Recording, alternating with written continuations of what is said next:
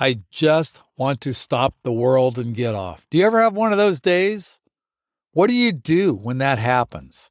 When you're going through your day and you just are so exhausted, you're so tired, you're so over the edge that you just don't want to participate. What do you do? Well, here's a suggestion. Next time you really feel that way, why don't you take a deep breath and do exactly that? Why don't you take that day off? Why don't you take some time for yourself to breathe, relax, find something nourishing to do, nourishing for you, nourishing for your soul that you can do to reset and head out to the next day and just keep things going, get right back on the horse.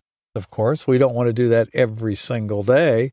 In fact, if you're wanting to do that every single day, you really probably need to see a professional or at least get yourself lost in a tapping program or a meditation program or something because you're probably dealing with depression if that happens to you every single day. I'm not a psychologist, I'm not a doctor, but I've seen enough of this that I know how this goes. So that's my suggestion. If you have one of those days and it's a rare day and you just go, my God, just stop the world. I want to get off. I don't want to play anymore. Do it for a day and then get right back to whatever your life is, starting over the next day.